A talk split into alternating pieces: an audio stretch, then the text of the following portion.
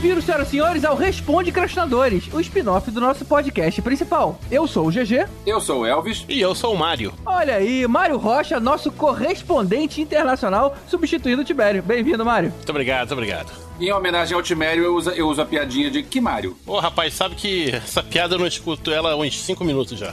Eu sei como é que é, o meu sobrenome é parente. Você não tem ideia de quantas vezes eu ouço a mesma piada. Você é parente de quem? Ele tá querendo se vingar hoje, então. Então, chegou na hora da gente debater as notícias mais interessantes dessa semana. E ao que tudo indica, não só o Robert Pattinson vai ser mesmo o próximo Batman, como esse filme vai ter seis vilões, gente. Seis! E yeah, eu acho que é mais uma tentativa de all-in da Warner D C. Tentaram já uma vez com todos os super-heróis, deu errado, então, bom, já que o, o Batman tem uma galeria de vilões, vamos com todo mundo. É o Avengers ao contrário, né? Em vez de ter um vilão e uma porrada de, de herói, vai ser um, um herói e uma porrada de vilão. O que eu acho que é uma falta de estratégia, né? Eu acho que nem a série de mil novecentos e sessenta eram todos os vilões juntos, cara. Pelo que eu lembro, era um, um ou dois de cada vez, no máximo. Colocar seis é muito desespero. Pelo que eu lembro, tinha pelo menos um especial, acho que onde tinham quatro. Eu não sei, seis, seis é muita coisa, realmente. Mas acho que teve uma, uma vez que tinham quatro juntos. Que profundidade que vai conseguir se dar, cara, em alguma coisa acho dessa? Acho que era o Pinguim, o Charada, a Mulher-Gato e o Coringa juntos. Tinha mais vilão além desse, na, naquela série? Tinha, tinham mais alguns. Tinha o Rei Tut, e não me lembro ah, qual é, mais, mas... Rei Tut, cara. Mas tinham alguns, tinham alguns a mais. Agora, não sei, é um filme só botar seis vilões, eu acho que é, é um desespero. Diz que o, que o Homem-Aranha três, ele, um dos motivos do fracasso dele também é que tinha muita história, muito vilão num filme só, né? Ou, de repente, isso é pra gente parar de falar mal do Robert Pattinson como Batman.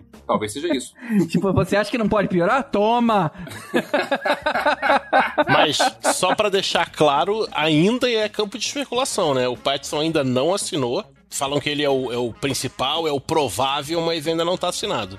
E eu não vou falar mal antes, não, sabe? Eu já, já comentei aqui no Podcastinadores Show outras vezes. É, a última vez que eu falei mal antes de ver foi com o Tom Cruise no Entrevista com o Vampiro. E é, o Tom Cruise é, mostrou pra gente que, que era capaz. O Heath Ledger foi um cara que foi também foi questionado. Ah, não vai dar certo, porque você não vai conseguir fazer um Coringa melhor do que o, o Jack Nicholson e tal. Então, eu não vou questionar o cara antes. Só que, independente do cara ser bom ator ou não, independente do cara ser um bom Batman ou não, eu acho que é uma burrada muito grande da Warner D C contratar um cara que já tá queimado. Porque não é questão do, do talento do cara ou a falta de talento do cara, é questão de que é um cara ligado a um filme adolescente de vampiro que não deu certo. E que é, é, o cara é mal falado não, por causa disso. Então, cara, pode... desculpa, você precisa construir sua carreira pra outro lado. Você quer falar de cara queimado no mercado, que tava sumido, que ah, Robert Downey Júnior Mas o Robert Downey Júnior estava queimado é, é, por outras um coisas. Ele não estava queimado por ter feito um filme de vampiro.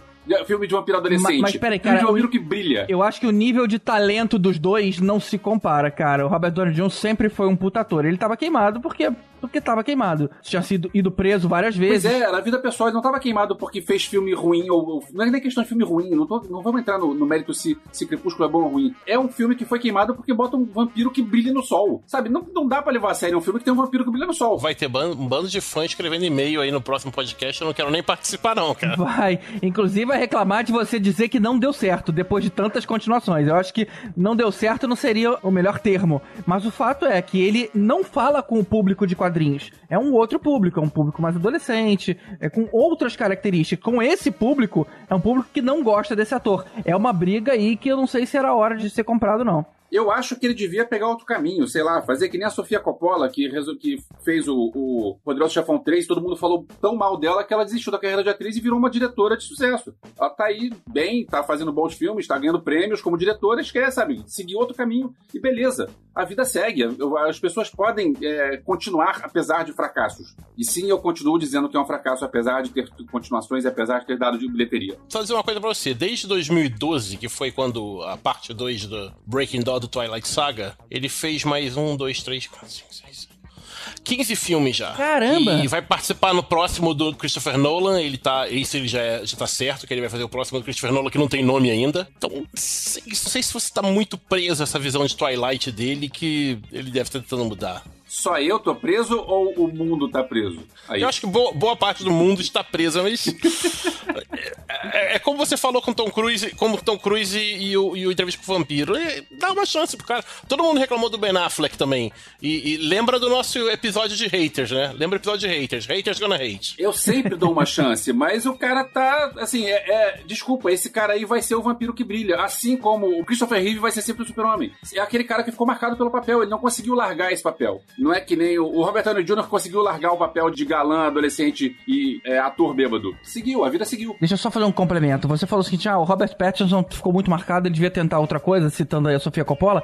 Eu acho que o Robert Pattinson tá certo em tentar uma coisa desse tipo. É a chance dele renovar a carreira dele. O que eu questiono é a D C, no momento onde ela tá sendo extremamente criticada, tentar comprar essa briga. Talvez ela for, se ela jogasse um pouco mais no campo do conforto ali, seria uma maneira de aplacar um pouco mais os ânimos, conquistar a simpatia de alguém, a menos que seja uma, uma, uma jogada de marketing. Ah, não, dane-se. Eu quero que todo mundo vá esperando uma merda de filme e aí eu consigo é, surpreender alguns. Talvez essa seja jogada. Talvez seja esse caminho. De qualquer forma, eu acho um erro colocar seis vilões num filme, cara. A gente não consegue se identificar com ninguém, cara. É, isso, cara, o roteiro... O filme não tá nem em pré-produção ainda, né? Essa história de seis também é disse que me disse. Mas o que vazaram mesmo é que o Pinguim e a Mulher-Gato vão tá lá. É, esses são os certos. Que pode chegar a seis. Mas realmente, sei lá, o cara tá escrevendo ainda, o cara pode falar, não, ficou uma merda, vamos, corta tudo. Será que a Warner D C tem essa noção de ficou ruim, vamos cortar? Cara, a Marvel fez, fez quinze heróis e um vilão. Ah, a Marvel...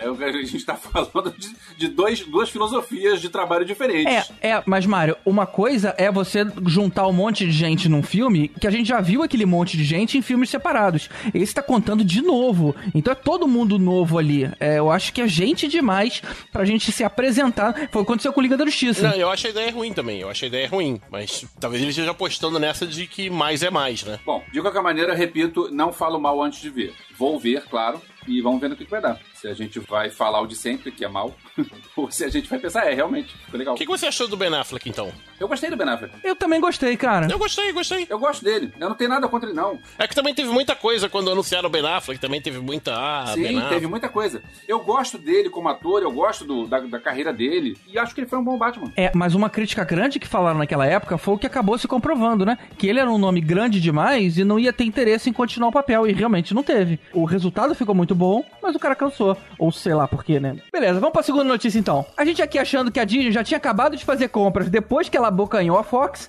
e veio agora a confirmação de que ela comprou também a Hulu, que é o serviço de streaming concorrente da Netflix. Mas ela não tava fazendo dela, que é o Disney Plus? Sei lá, eu só sei de uma coisa. Disney, compra o podcastinadores? É, tá passando rodo, hein, cara? Rapaz, na verdade o Hulu sempre foi uma, uma jogada de, de várias empresas juntas, né? Era trinta por cento da Disney, trinta por cento da Fox, trinta por cento da Comcast N B C Universal e o restinho era da A T and T Warner. Quando ela comprou a Fox, ela já levou os trinta por cento da Fox. Ou seja, já tinha o controle acionário, não precisava gastar mais dinheiro. Já tinha o controle acionário. Aí a Comcast falou, pô, se, se, essa parada, se eu vou ser só um, um silent partner, né? Não vou poder falar nada.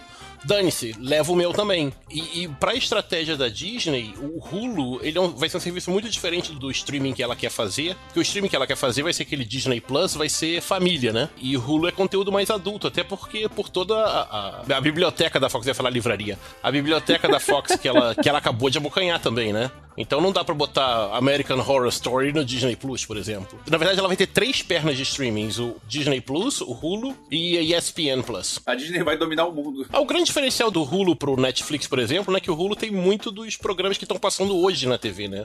O Netflix, normalmente, às vezes ele tinha temporada passada, ele não tinha coisa tão recente. E o Hulu, ele tem até uma opção de ser o seu T V a cabo. Você cancela a sua net, assina o Hulu e você tem os canais ao vivo. Ele é um pouco diferente. Eu tenho minhas dúvidas do que vai ser da Netflix quando todos os canais de streaming estiverem funcionando a todo. Mas, é, vamos ver no que, que vai dar. Todo mundo vai criar o seu, né? A, a Comcast agora vendendo a parte dela pra Hulu.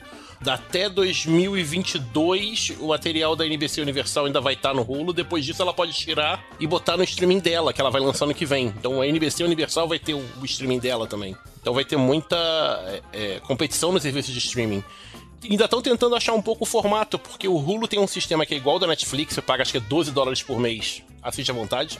E eles têm um sistema que tá fazendo mais sucesso em termos de assinante e dinheiro pra eles também, que é seis dólares, mas com anúncio. Ah. Então você paga menos, mas você tem que ver anúncio. E eles ganham muito mais com a venda de anúncio do que esses outros seis que eles deixam de ganhar por quem paga o completo, né? Ah, interessante. É, mas então as empresas ainda estão um pouco tateando pra descobrir qual que vai ser o formato que vai, vai funcionar, né? Ou seja, vão descobrir que o streaming é, vai virar uma T V aberta, cheia de propaganda.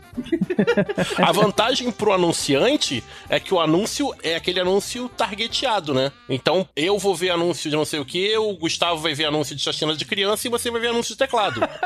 Chacina de criança é foda. Tem, tem um exemplo simples disso. É, eu, eu outro dia fui baixar, tinha, ia passar um filme de terror novo, e aí eu pensei, vou ver o trailer pra ver se o filme parece ser bom ou não. E aí a propaganda que veio antes do trailer foi o trailer do filme. Bem targeteado, né, pô? Foi, olha, foi certinho, perfeito. Mas voltando, falando rapidinho do Ultimato, você vê que, pô, a Disney tá virando Thanos, né? Ela tá com todas as joias de infinito na luva aí. Ela vai estalar o dedo aí e Netflix vai virar poeira. Será? Não duvido. Cara, mas tem uma, uma preocupação aqui um pouco monopólio, né? Agora que ela se juntou, comprou a Fox, a Disney é dona da A B C, da Fox, E S P N. É, mas o catálogo da Netflix ainda é bem maior do que o que a Disney vai inaugurar, né, cara? Junto com a Hulu. Mas a longo prazo, a, a médio prazo, eu diria, a Disney engole todo mundo. Não, a Netflix já tá perdendo um monte de coisa. Várias séries saíram da Netflix já, né?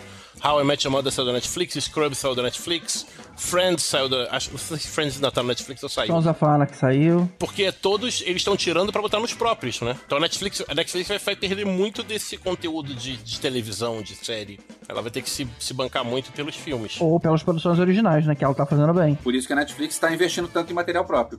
É, mas olha o exemplo da H B O aí, né? Acabou Game of Thrones, o número de assinaturas... Pois é, cara, semana passada foi o dia mundial de cancelamento da H B O, né?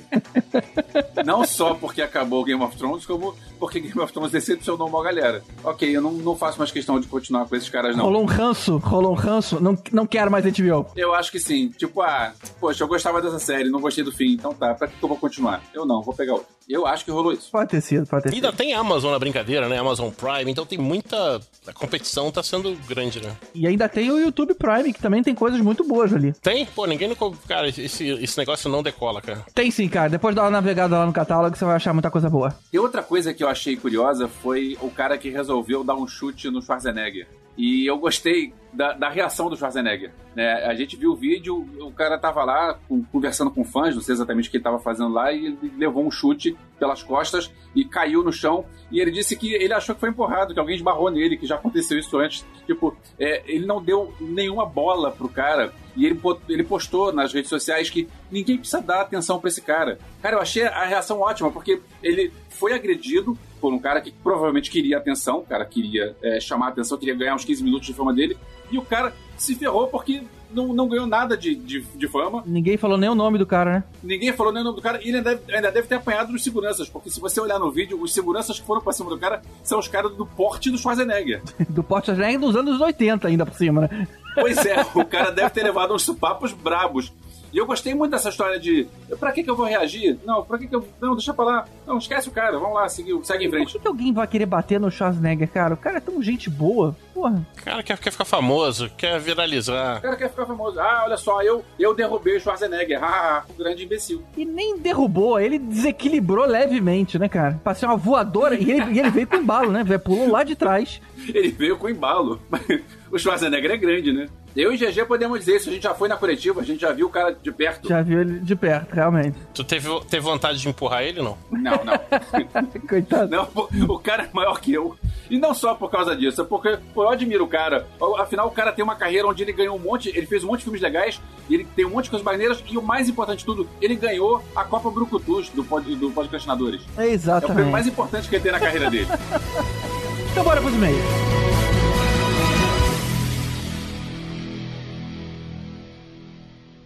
Now, here comes the music.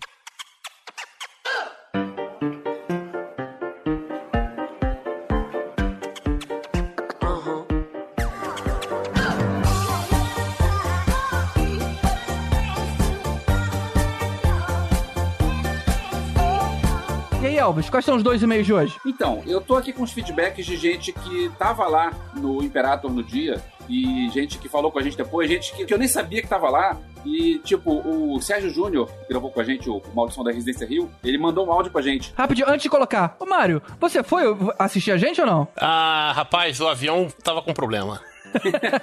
Pô, o cara nem se esforça, hein? Sacanagem. Mó má vontade. Vai, toca aí o cara. Fala, galera dos podcastinadores, queridos ouvintes e queridas ouvintas, tudo bem com vocês? Eu sou Sergio Junior, o host do podcast Frequência Fantasma, podcast sobre cinema de terror, e sim, eu também sou fã de Star Wars, e pensando em um spin-off para esse universo, eu sempre imaginei um filme baseado na origem da Ordem Jedi. E aí, contando aquela história bonita, um pouco da origem dos sabres de luz, das combinações dos cristais, um pouco da origem do Jedi, é óbvio. Porém, no final do meu filme, o roteiro teria uma reviravolta e o protagonista, ou a protagonista, né, seria de alguma forma seduzido ou seduzida pelo lado negro da força, criando até mesmo, quem sabe, um gancho para um filme focado no lado sombrio, né, e seu desenvolvimento. E aí, consequentemente, criando novos personagens, lugares, enfim, expandindo ainda mais esse universo. E aí, o que, que vocês acharam? Abraço. Pô, tem potencial, hein? Eu, eu curti, eu ah, veria. Se tem lado negro da força, o Gustavo gosta, pô. Não, cara. Quem é que não quer saber a história dos sabres de luz, como é que aquilo surgiu, quem foi o primeiro que inventou? Maneiro. É maneiro isso. O que eu acho curioso é que no, na mitologia, o pouco que eu conheço do, do universo expandido, tem um monte de coisa que passaram-se mil anos e coisa assim. Então, é uma história que vai se passar muito tempo antes. Curioso isso. É, talvez você contar uma história de mil anos antes é meio ruim de juntar com os personagens que a gente conhece, ou pelo menos com deixas, né? Pô, o Yoda dá, pô. É, o Yoda, mas o Yoda tem oitocentos anos. Eu tô de é, sacanagem, ele... tô de sacanagem, tudo bem. É, pois é, talvez não voltando tanto. Mas eu curti a ideia, Sérgio. Maneiro, maneiro. Eu só quero saber uma coisa. Dá pra botar teclado nesse filme? Não, foi muito tempo antes do teclado ser inventado, já era. E agora a gente tem a mensagem do Ricardo Varoto, que diz o seguinte: alô, podcastina amigos, olha só, gostei disso. Primeiramente, tenho que dizer que foi um prazer único ver essas cabecinhas funcionando a vivo e a toda no Star Wars Day. Olha só, que legal. As sugestões foram muito criativas, embora a gente sempre possa contar com o porto seguro do já esperado, como o Elvis tocando seu indefectível tecladinho. Ah lá, tá vendo só, cara? Uma coisa pra explicar pra quem não foi e pra quem ouviu, mas não entendeu, eu levei um teclado e deixei escondido. É, pois é, porque na hora que eu te encontrei lá, que você tava até com a sua filha, você não tava com o teclado na mão, cara. Não, ele tava escondido. Eu já ia falar, o que, que você tá fazendo? Vai que alguém resolve vetar antes de começar. Não, não vai comer, não vai fazer não, tá escondido, tá lá, ligado no cantinho. E aí ele continuou, ah, ele falando de mim aqui. E o G G sugerindo, com um brilho no olhar, uma história com chacina de crianças. Ai, gente, que isso? Vocês estão achando muito mal de mim.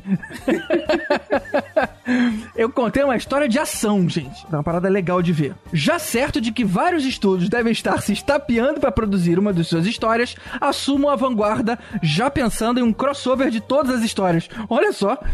Nessa produção, os Padawans seriam mortos com requintes de crueldade pelo ator que viveu o Jar Jar. Olha só! Eles juntando tudo. Em uma cena como a descrita por nossa rainha, inspirada em Boondock Saints. Já o Elvis, bem, o Elvis ficaria em um canto vestido de elefantinho azul, tocando uma versão galáctica de Garota de Ipanema, como uma representação da visão nihilista do ser alienígena diante da infinita vastidão cósmica. Olha só, cara. O que, que ele fumou pra escrever esse e-mail, cara? Eu gostei disso, a visão nihilista do ser alienígena diante, diante da infinita vastidão cósmica. E ele continua. Aguardo também a conclusão da certamente incrível história Lirincarn, prometida pelo Elvis, que nos deixou no vácuo.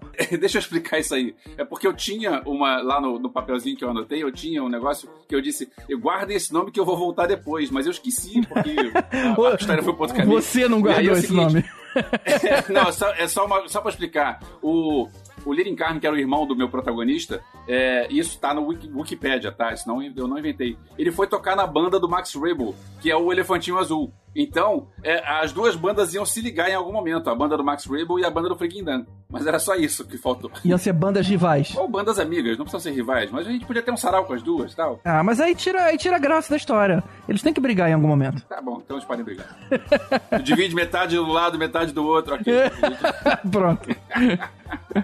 Então é isso, camaradas. Continuem sempre um excelente trabalho e que o podcast tenha, assim, mais oito, dez, vinte anos. Se vira, G G. Deixem livre, gente.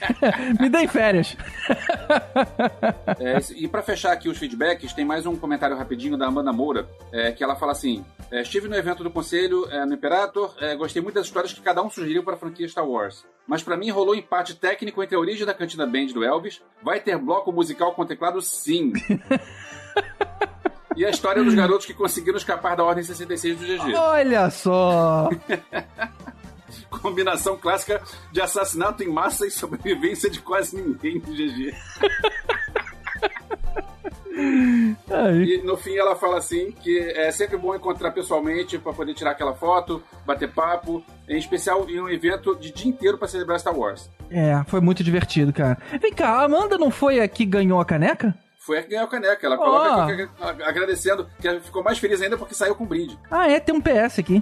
Então é isso. Escreve pra gente também pelo contato arroba podcastandores ponto com ponto b r, manda um like lá no nosso facebook ponto com barra podcastandores ou comenta aqui no post do episódio em podcastandores ponto com ponto b r. E não esquece de seguir a gente nas redes sociais, Facebook, Instagram tá como Podcrast, é, que mais? E o Twitter também tá como Podcrast. E, e me diz uma coisa, pra semana que vem alguém esqueceu um copo do Starbucks no, no set? E não, cara, você tá desatualizado, ainda teve depois uma garrafinha d'água. Tá todo mundo esquecido. Ih, caramba, vou procurar a garrafinha d'água.